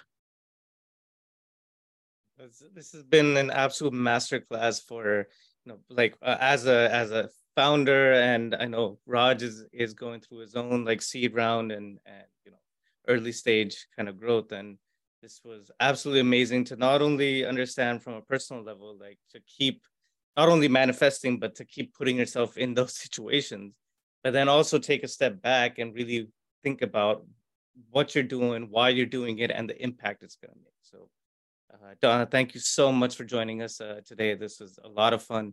Uh, Raj usually likes to end our episodes on a. On a I am not asking that question. I am not. fuck, fuck, that noise. So, Guy Raz, how I built this. You ask me my favorite song? no, percentage wise, where you are today on a scale, hard work versus luck. And I'm not going to ask it. I'm not asking that shit. I'm not. I feel lucky as heck. Um, I work really hard, hard for the luck. Um, know, it was just really funny because I was joking. and I said, you know, do you want to know my favorite song? And I just, the song that's literally in my head is the Prince song, The Girl in My Hair. I literally want to be that girl in your hair. Like, can my clients come work with me? Like, it's like I'm gonna, you know, I'm gonna be in your hair, and in a good way. That's not luck. It's not luck. uh, the, I think 99% uh, hard work and like maybe 0.1% there. Can we can we start a new show? Absolutely. uh, we'll call it "Don't Be Safe," and you know, uh, don't be safe with uh, Donna and, and, and Raj show or something I like, like it. Yeah, well, definitely. We can, amazing. We can work on it. But uh, Donna, we also like to end each episode with flowers. Um, as somebody who's worked with you, and not only that, but like as somebody who was, uh, you know, a young entrepreneur building the accelerator program, didn't know jack shit about what we were doing. Uh, I was very fortunate that Rand, my co-founder at the time, uh, knew you and connected us. And you know, as young founders who you had to go through and walk on eggshells around really, really smart and motive and successful people, you were one of those amazing personalities who was able to tell us what we needed to do without overbearing or, or without like really scaring us. And and as a as a you know pr professional as somebody who um, every founder should think about really working with at some time it was an amazing experience for us and our portfolio company. So, so thank you so much for back then. I know you work with tremendous amounts of founders since, and I know everybody loves you. Um, but thank you so much again uh, for everything you do, and and best of luck with everything in the future. Well, thank you. No, that I totally. I mean, I can't believe it's been ten years, but um, I just remember the, uh, the time that we we spent together. And you know that, those conversations actually just ignite more creativity too on my end. Amazing. Well for all our listeners thank you again so much for joining us. Um uh, quick plug in for our startup studios concierge. So where raj and myself as founders as xvcs um, we are able to connect with early stage founders on a different level. So whatever problems you're dealing with, chances are we've either dealt with them ourselves or we know awesome people like Donna who can solve them for you. So please feel free to use the concierge. It's a free 20 minute conversation. And our job is to basically build our network around amazing founders and, and people and, and solve their problems fast. So definitely check it out. But otherwise, we will see you again next week with a brand new episode. Thank you so much. Thanks, Don.